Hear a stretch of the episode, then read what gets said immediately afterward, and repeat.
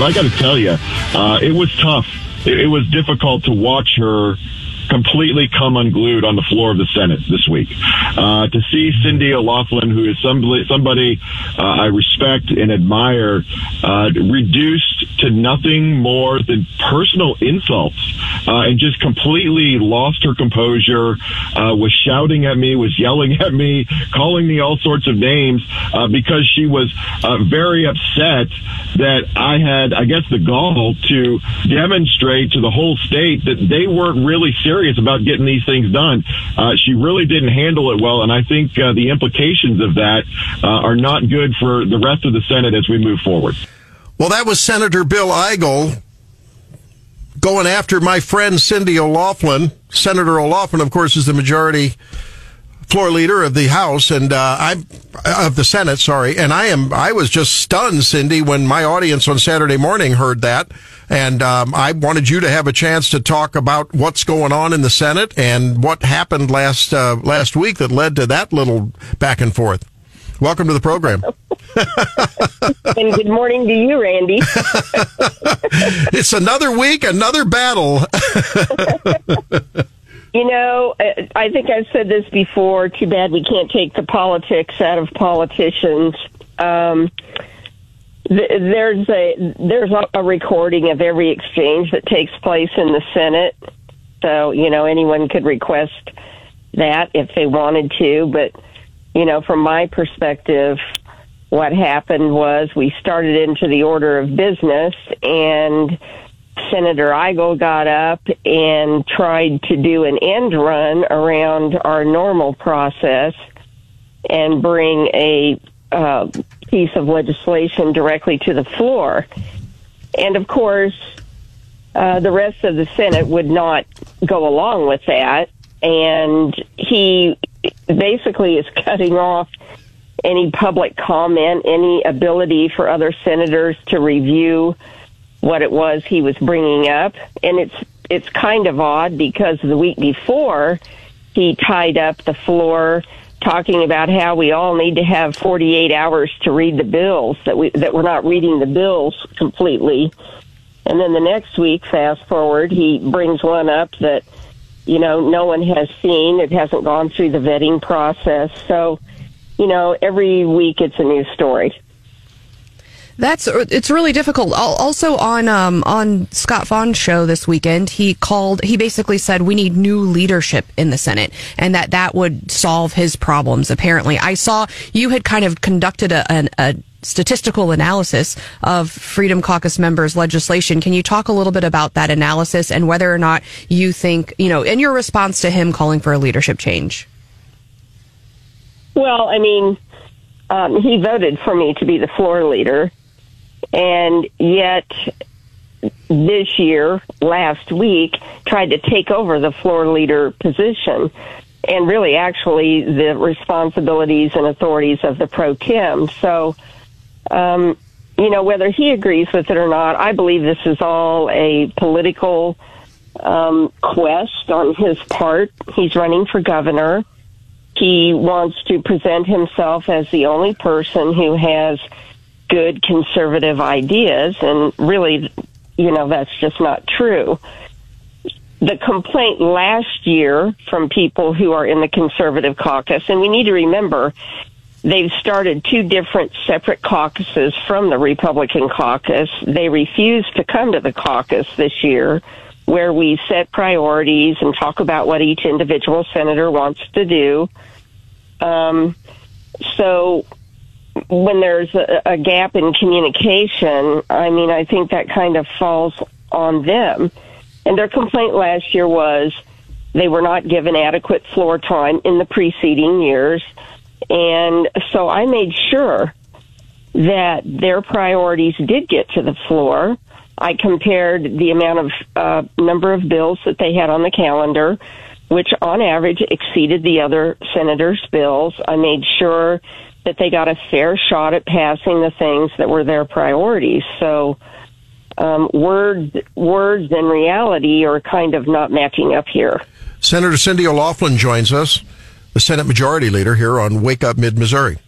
Senator, something we've seen used very, very sparingly on the Senate side, but the folks over in the House chamber use it, is the PQ.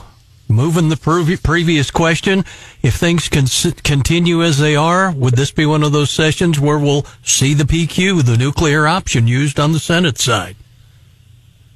You know, the Senate has a long tradition of open debate.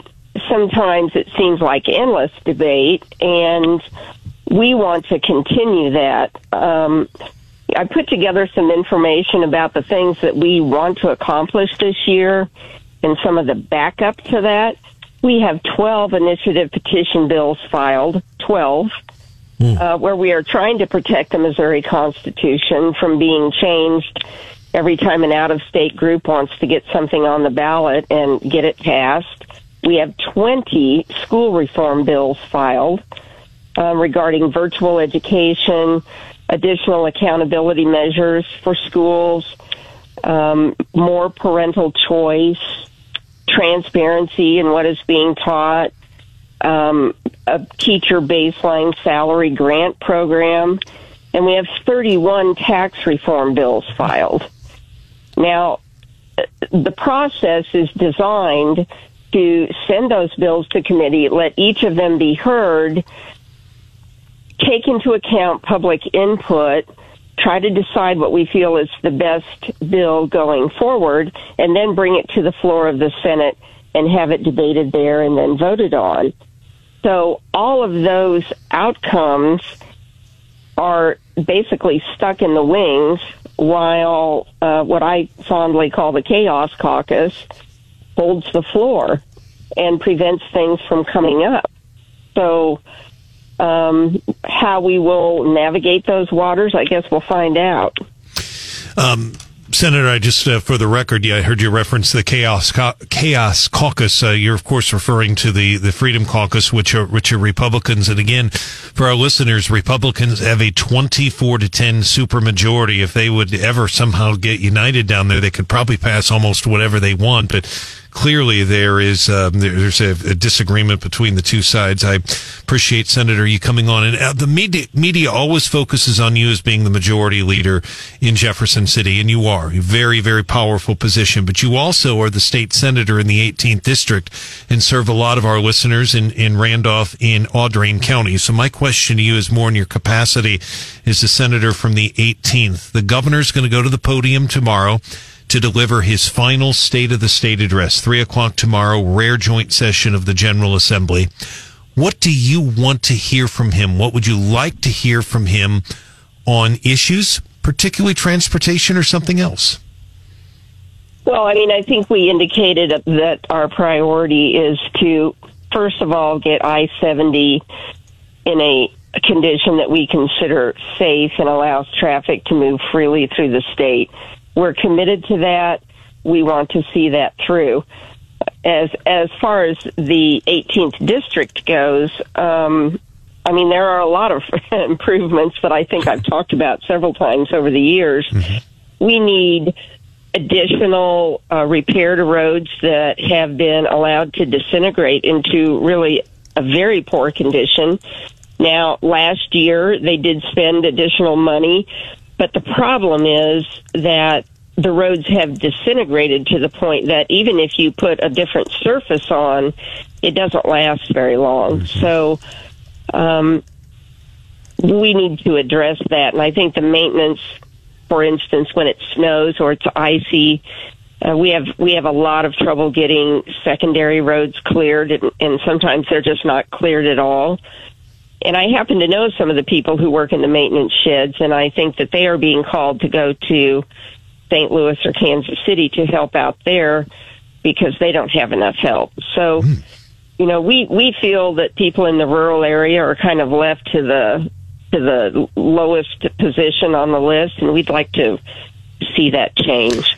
I think what was new, that was very interesting. That's the first I've heard of that there are MoDOT employees in the sheds in Northeast Missouri being pulled to St. Louis or Kansas City because there's not enough help there. Did I hear that right?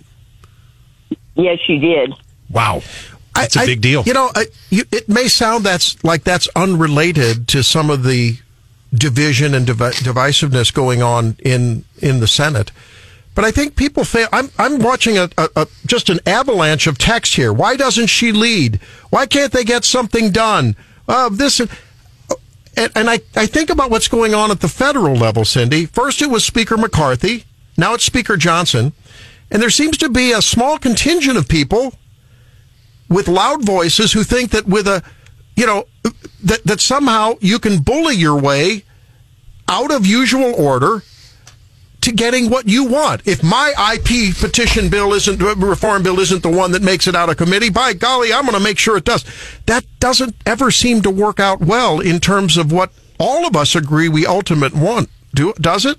And it's the same in this matter. If you've got big money, big representation, large population centers on either end of 70, I mean, let's be realistic about it.